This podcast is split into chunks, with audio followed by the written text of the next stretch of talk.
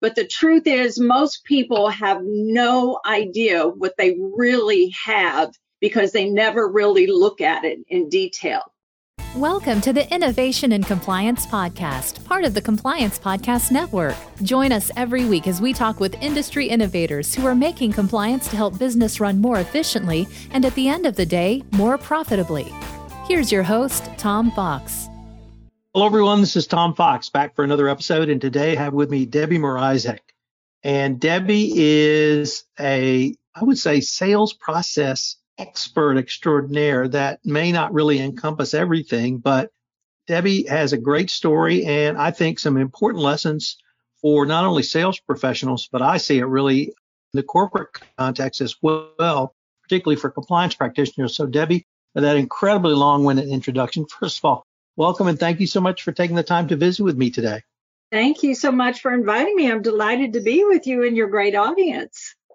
Could you tell us a little bit about your professional background?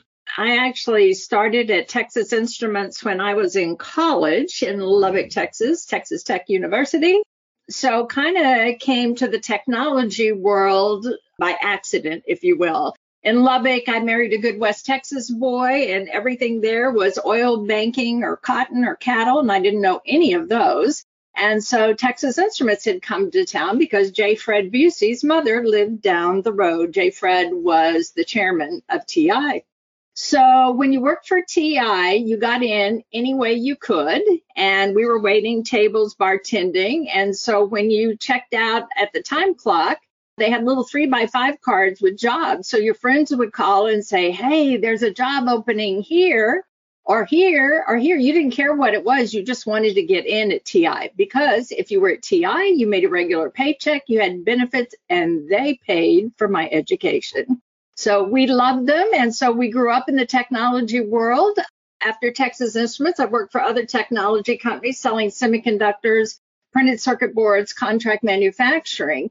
And in this realm of technology, I was so lucky to be able to see so many people invent incredible things, have great ideas, but then not be able to bring them to fruition because they did not understand business development or sales or how to make a business out of it. So about 20 years ago, got into the consulting world, and here we've been ever since. And now we consult technology companies, all kinds of companies. We love lawyers, lawyers and engineers, accountants, people who are very well educated in their field, but nobody ever taught them sales or business development. So it has been fun, all kinds of people, all kinds of industries.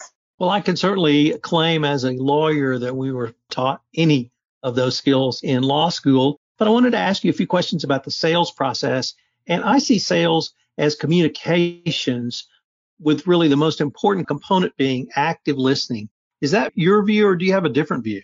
No, Tom, I am 100% with you there. In fact, one of the things I say to people is if you are talking more than 60% of the time, shut up.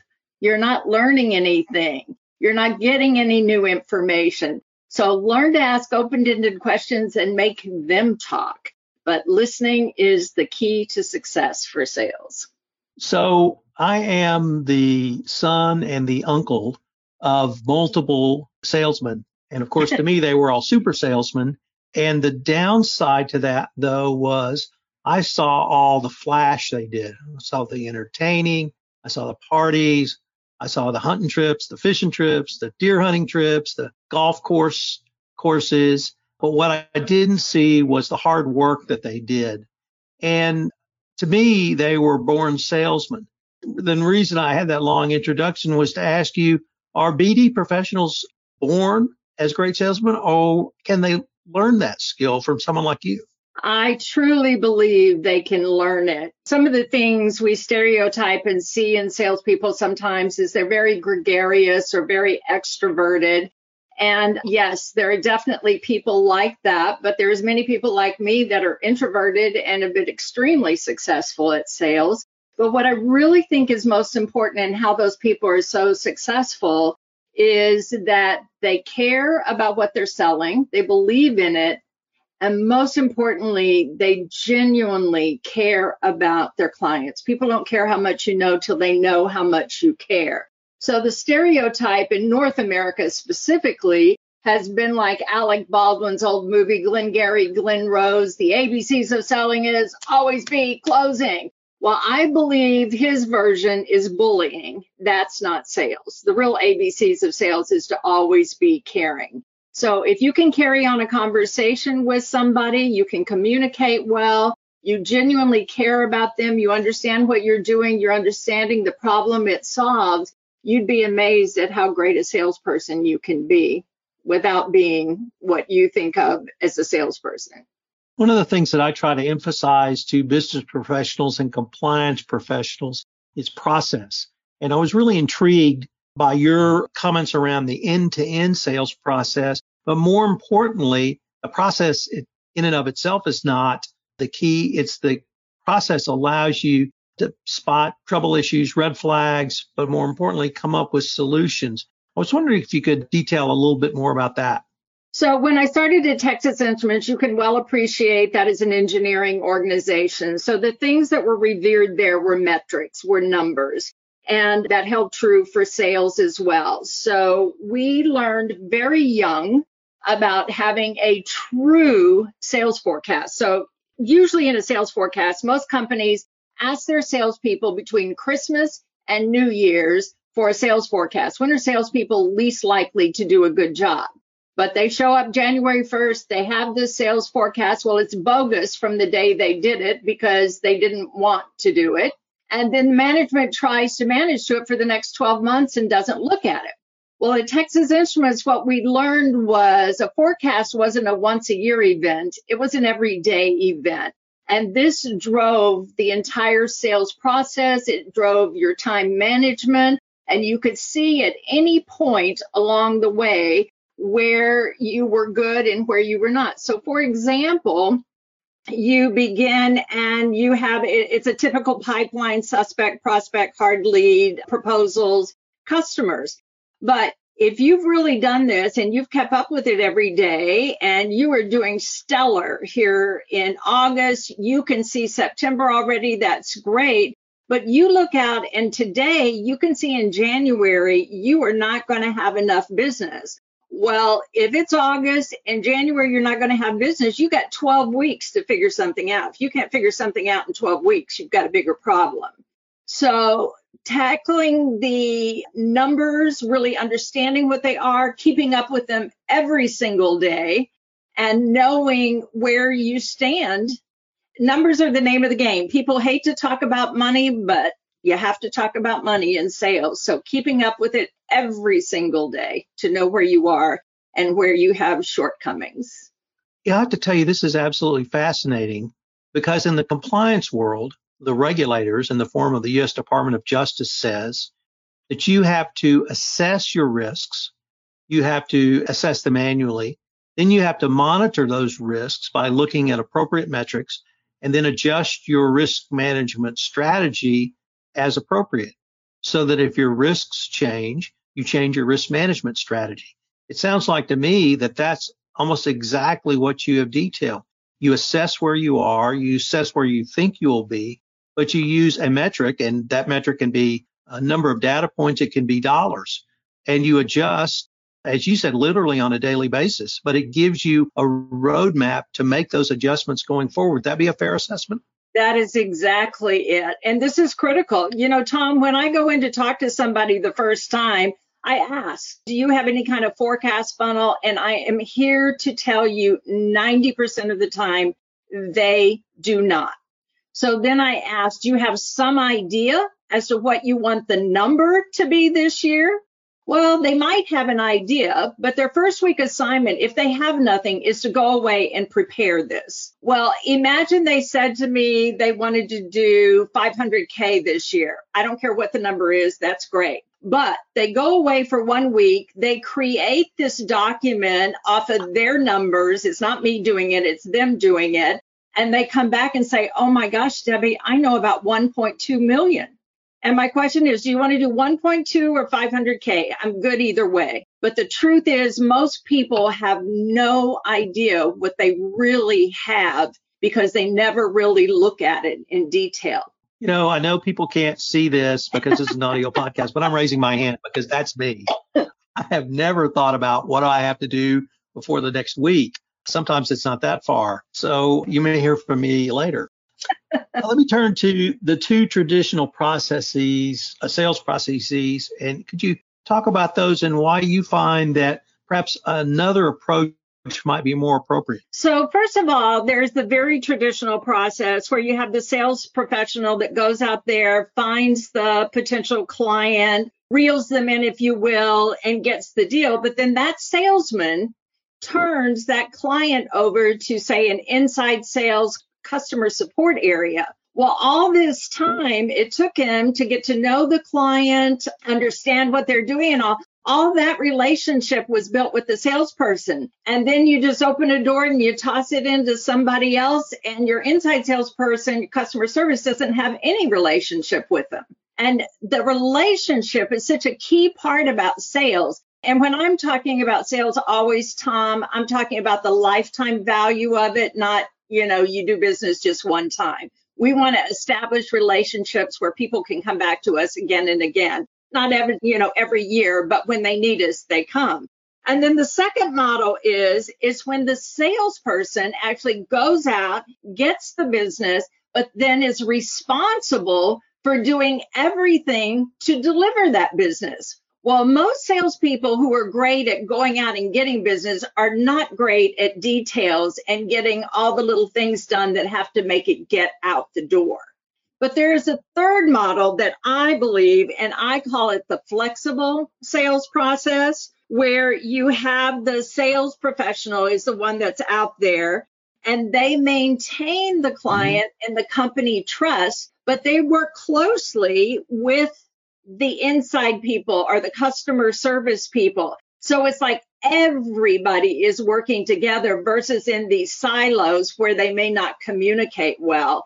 And I believe this serves your company the best as well as serves your clients the best because everybody's in it to win it.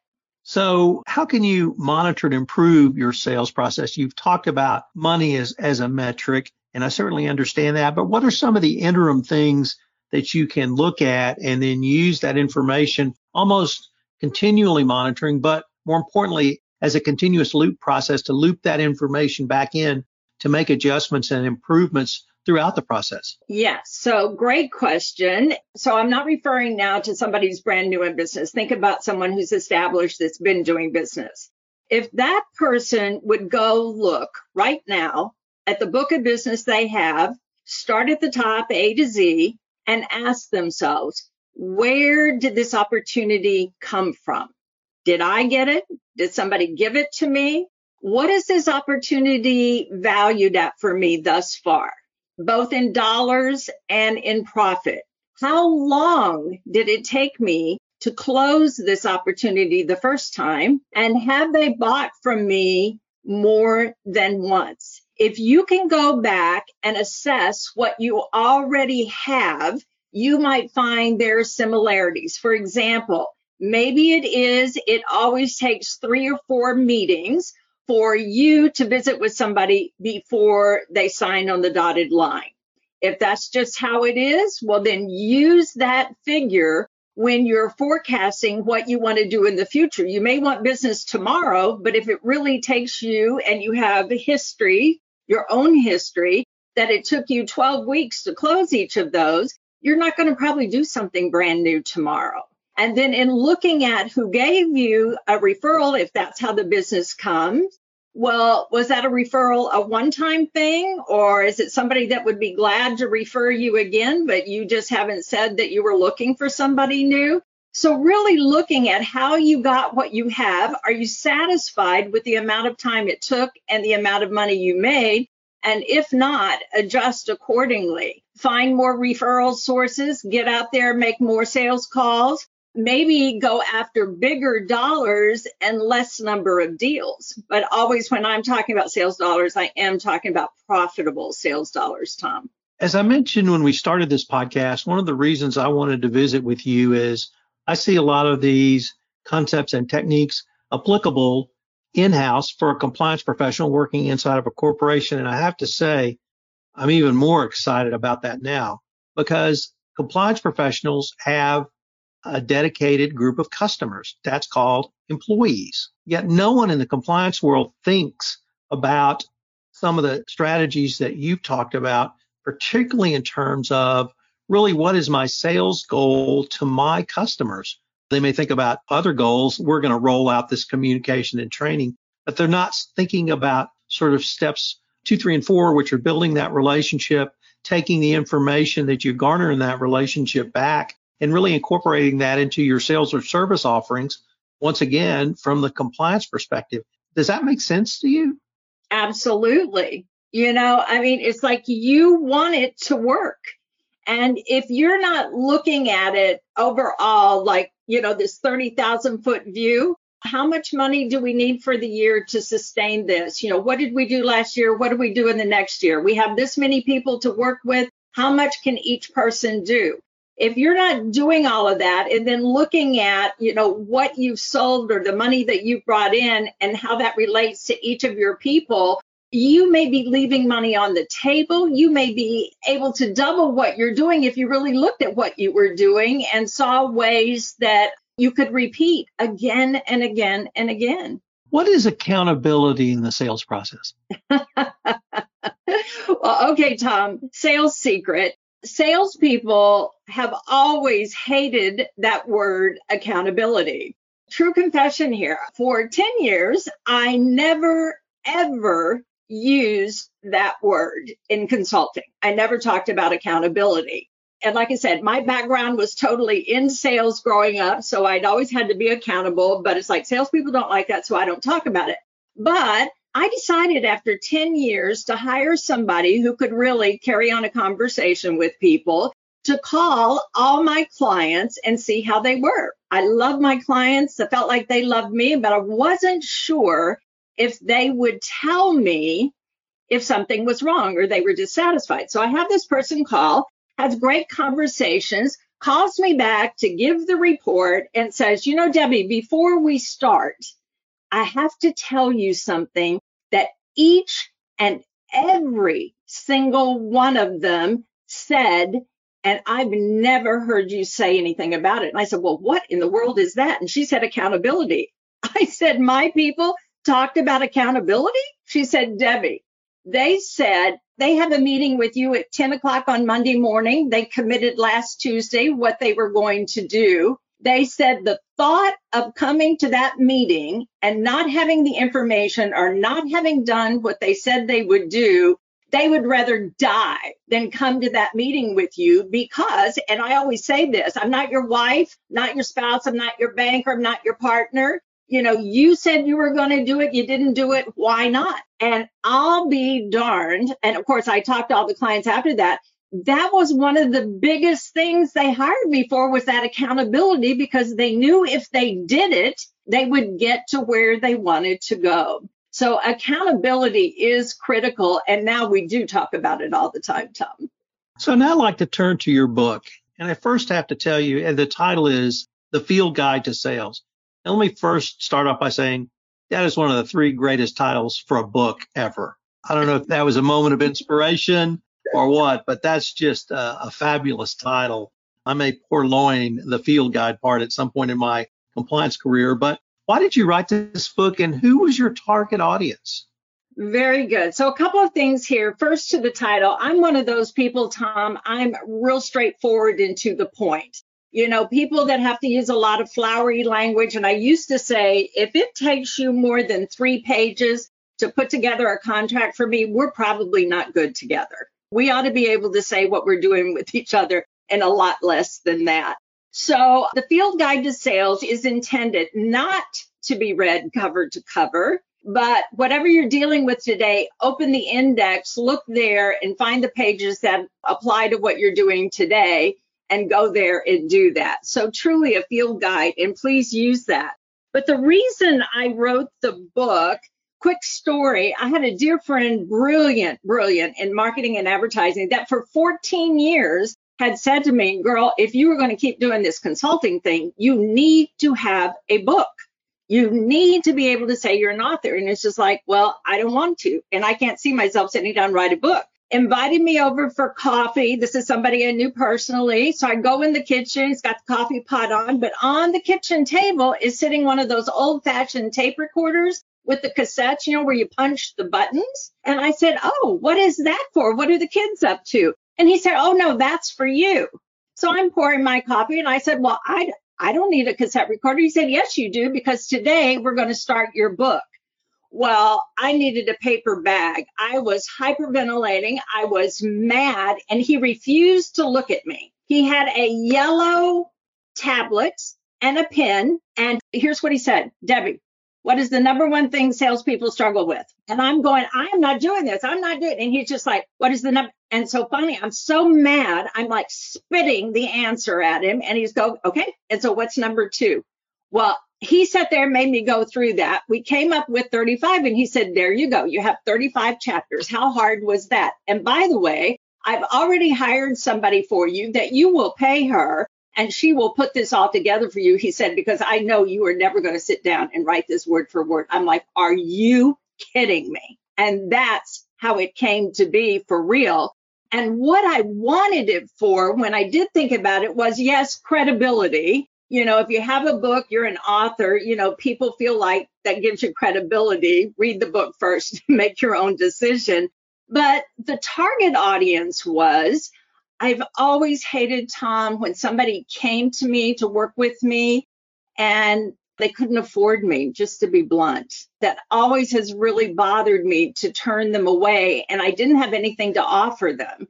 But I thought, well, if I could put what I know, like in a book format, and then I wrote 12 other workbooks, you know, like to go with it, then for 150 bucks or $25 for the book, somebody could, if they would take the initiative, could do these things. So that was really the reason behind it. But it's ended up being so much more and an incredible door opener, both in the corporate world as well as entrepreneurs. And I will tell you, one of the best pieces of advice that lady gave me was she said from the moment I taught, I met her and spoke to her, she said, it's going to be a hardback. I said, well, okay. And she said, we always want to attract the highest level audience we want. Well, I do corporate work. And so I want this to be for corporate people. I want it to be for individuals. So she said, it is going to be a hardback. And it has been. So it's been a great, great thing to do. Nerve wracking, but great. Well, you detailed several of the reasons I advocate people write a book, but let me ask you about one other did it force you or perhaps even allow you to really crystallize your thinking and put it in a format that was not only easier for the consumer, i.e., the reader, but now you have really thought through in a rigorous way your protocol and your program and and did the exercise of writing the book actually make you a better salesperson it absolutely did tom because when you talk about that crystallizing you know, when people would say, Deb, you know, how do you do this? And I'd go, okay, well, da, da, da, da, da, da, da, da. well, you know, that's from 25 years experience doing sales. Well, how did you come to that? Well, I don't know, but do that. I know it will work kind of thing. Well, that's not helpful for a lot of people in the way they think. So doing this and making me really look at what do I really do? How do I really think? How do I proceed from this to this? You've nailed it. It crystallized everything. And it also me feel like, huh, well, I guess not everybody can do this, you know, because that was the other thing. It's not, I wasn't discrediting myself, but I always thought, you know, well, if you wanted to, you could do this. Well, there truly was a lot to it and this really helped me see it and now I be, I feel like I've been much better for my clients having had this experience. Let me turn now to another subject which is the C-suite network. We're both members of the C-suite network. In fact, we met through the C-suite network and I wanted to ask why did you join and what are some of the benefits the C-suite network has brought to you. Excellent. Thank you. Well, I'm delighted to be part of C Suite with you. I'd known Jeffrey Hayzlett for eight or nine years, but had never been part of the C Suite. But during the pandemic, my business always, you know, it mostly is on the phone, you know, one on one with people or, you know, training a group perhaps in person. Now we can all do it on Zoom. But I have always enjoyed the people I had been around when Jeffrey Hayzlett was around. And so Bill Wallace had shared with me again about this group. You ought to think about it. Well, during the pandemic, it's like I had time you know, I didn't have to dress up, go anywhere, do anything. And I had time. So I listened in a couple of weeks. One of the things I loved the most, Tom, was that it's a global community. And I do have clients in other countries, but, you know, not that many. And being with this global community every week and hearing how people think and how things are going there, I just feel like it has lifted me and that I know more and I understand more. And I think it makes it better for those that I serve having a better global perspective. At the same time, the community is really a community.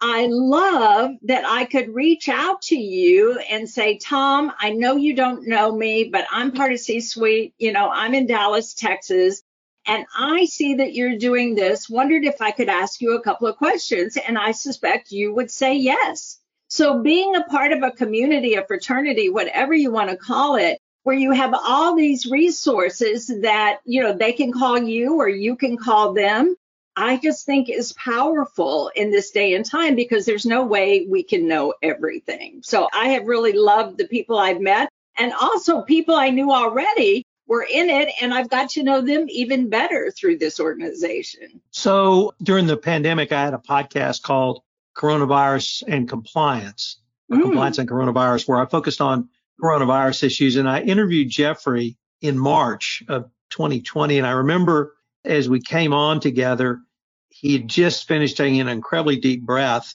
and said, Tom, made payroll this month. And I thought, you know, if Jeffrey Hale is worried about making payroll, maybe my problems aren't as big as I thought. But the second thing was, and I have told him this several times, the pivot that C-suite made because of the pandemic. Previous to pandemic, it was largely or almost all Jeffrey going around doing speeches. And he's a Hall of Fame speaker for the National Speaker Association, fabulous speaker. But that type of information really was not I didn't have access to it unless I happened to be at a conference where he was speaking. And when he pivoted during the pandemic to his daily presentations, the webinars, the interactive forums, that became information that I could consume literally every day because he was doing it every day. And it became a much more powerful tool for me. And I was able to tell several people about it and they all joined because we had access to fabulous information that we frankly did not have access to before, once again, because uh, a C suite had to pivot. And the lesson I learned from that was that sometimes you can run towards a crisis. And if you're prepared to, I don't want to say take advantage of it, but if you can see the opportunities there, I'm firmly convinced that if a door closes, the universe opens another one. You just have to be able to see it, then have the courage to walk through it. And that's what I saw Jeffrey and C Suite do pivot to an almost completely different business model. And for me as a consumer, as a member, it was a much more powerful business model as well. Absolutely. And the word you use, access, I think that's the bottom line right there. One of the things I learned about Jeffrey specifically during this, but all the rest of his team as well, if I had a question, I could just drop him a quick text or an email or whatever, and he would get back to me. I thought, I love this. His team is that way. It's like nothing is ever problem. If I don't know, I don't know, but let's see who else does know. You know, you're wanting to do this. I'm not quite sure how, but who do we know that could help us with it? It's like everything is possible with this group. And I love that. We're also members of the Lone Star Council. I was wondering if you could say a few words about either what it's meant to you or how you've used the Lone Star Council. Very good. So the Lone Star Council, for those who don't know, are people in Texas that are part of the C-suite. It's like we need our own group. Isn't that so typical of Texans? And for me, I have been in this community a long time. I lived in Houston for seven years, that community, done business in Austin for many years. But the truth of the matter is, a lot of the people that I've known in my career have retired, you know, and they've gone on. Well, I'm still doing what I do and love it and would like to continue to do it for a long time still. So felt like, even though I do know a lot of people in the Texas community, that I really wanted to be with people who were excited about new things and doing new things and really, really wanting stuff to happen in Texas. And I have found that there. I absolutely love it. And the other thing, too, about being in Texas, I have been able to meet some of the people in person, which I, I'm a big people person. So I love that. But yeah, I think Lone Star Council is only just beginning. And maybe, like you said, for C suite, the way it's pivoted during the pandemic, it's done extraordinary in the last year, but perhaps it has barely begun. Let me turn to a few issues in that veiled land of the future. and let me start by asking Has the last year, I guess, and a half, maybe so of COVID 19 changed your approach? And I don't mean how you might do a virtual training as opposed to live and in person as you might have before, but has it changed the approach to sales that you have seen or, or you're advocating now? So let me back up a minute. On March 13th, 2020, I do a program for Goldman Sachs called 10,000 Small Businesses, and I do it for them locally and nationally as well, helping facilitate the sales and marketing part of it that day I had just finished an in-person class all day, 12 hours, no windows, locked room. I mean, people just engaged with what they were doing. You know, I was in heaven. I get out of there. The truth is I'm exhausted, but I'm so exhilarated. Well, this building where they had this is downtown Dallas. So I live in Plano. So I'm thinking, well, I got an hour and 15 to get home tonight. So just turn up the music and kind of decompress. Well, I start driving, there is no traffic. The tollway, eight lanes, no traffic. I don't know. There was just something intuitive, kind of sick. It kind of made me think 9 11, you know, like something has happened and I don't know what it is. So I called my husband and said, What is going on? There's like nobody out here. He said, You just need to get home. You know, they're shutting everything down. Well, that weekend, I reflected upon 9 11 because after 9 11, I lost 85% of my business in three days and the rest not too long after. But the fact of the matter is, here we are 20 years later, and I'm still in business and still going strong. So in my mind, I thought, well, I don't know what all this means, but I guess it'll all be gone on Monday and we'll figure it out. And so that was kind of my attitude. But I walked in my office on Monday morning, and you know how those crazy people, you know, they call and leave, you know, do you need insurance, you know, that kind of thing. So I have all these messages on my phone. I'm like, good grief, who got a hold of my number this weekend? Well, some of them were yucky people, but most of them were people going, Deb, call me. We have never sold virtually. How are we going to do this? We only sell in person. And basically, that was the gist of all those calls. I have been busier since the coronavirus started than I was before because people feel like the world has shifted. The fact of the matter is, we sell virtually like we sell in person, you know, all the same etiquette, the rules, you know, the good things and all of that. But it is not the same as being with people one on one. So, where I see things will change, you know how if we were to meet one another and we were going to work together, we would say, Do you prefer that I call you, email you, text you? How would you prefer me to communicate with you? You would tell me, and that is the way in which I would communicate with you. And now, what I tell people is the same thing. You need to ask people, Are we going to continue this virtually, or will in person be okay, or will it be a hybrid? We really need to know what our clients want because there's going to be people that do not want to do virtually at all ever again, that's fine because there's plenty of customers that will want the same. Or maybe you don't ever want to be in person again. You figured out virtual, you love it. But I believe it's a conversation we have to have with each and every prospect and client to understand how they want to work going forward and then do that. Where do you see sales five years or maybe even 10 years down the road? you know how we have all this great technology now and data, data, data, data, data. I think we will continue to have that in spades. I really do. But I think salespeople are maybe going to finally learn how to use that data, things like artificial intelligence, and not be afraid of them anymore, to really use it to enhance what they do and to do better at what they do. In the past, even in, large corporations that have had great technology for years, many salespeople, they're just like, yeah, we have a system, but I don't use it unless they make me do something and all. They really haven't availed themselves to that resource. So in the next five years, I think there'll be more and more of it, and they're making it more user friendly so people will use it and also taking time to educate them to understand it to make it work for them. So I, I see that continuing to be the biggest thing. Debbie, unfortunately, we are near the end of our time for this episode, but this has been all I could have asked for and much, much more. So I wanted to thank you. But before we leave, I was wondering if listeners wanted any more information on you, the sales company, or really any of the topics that we've touched upon in this podcast, where could they go? Yes, well, you can visit me on LinkedIn, Debbie Mrazek, M R A Z E K. There are two Debbie Mrazeks on there. The other one is like a genius researcher. That one's not me. I'm the sales company.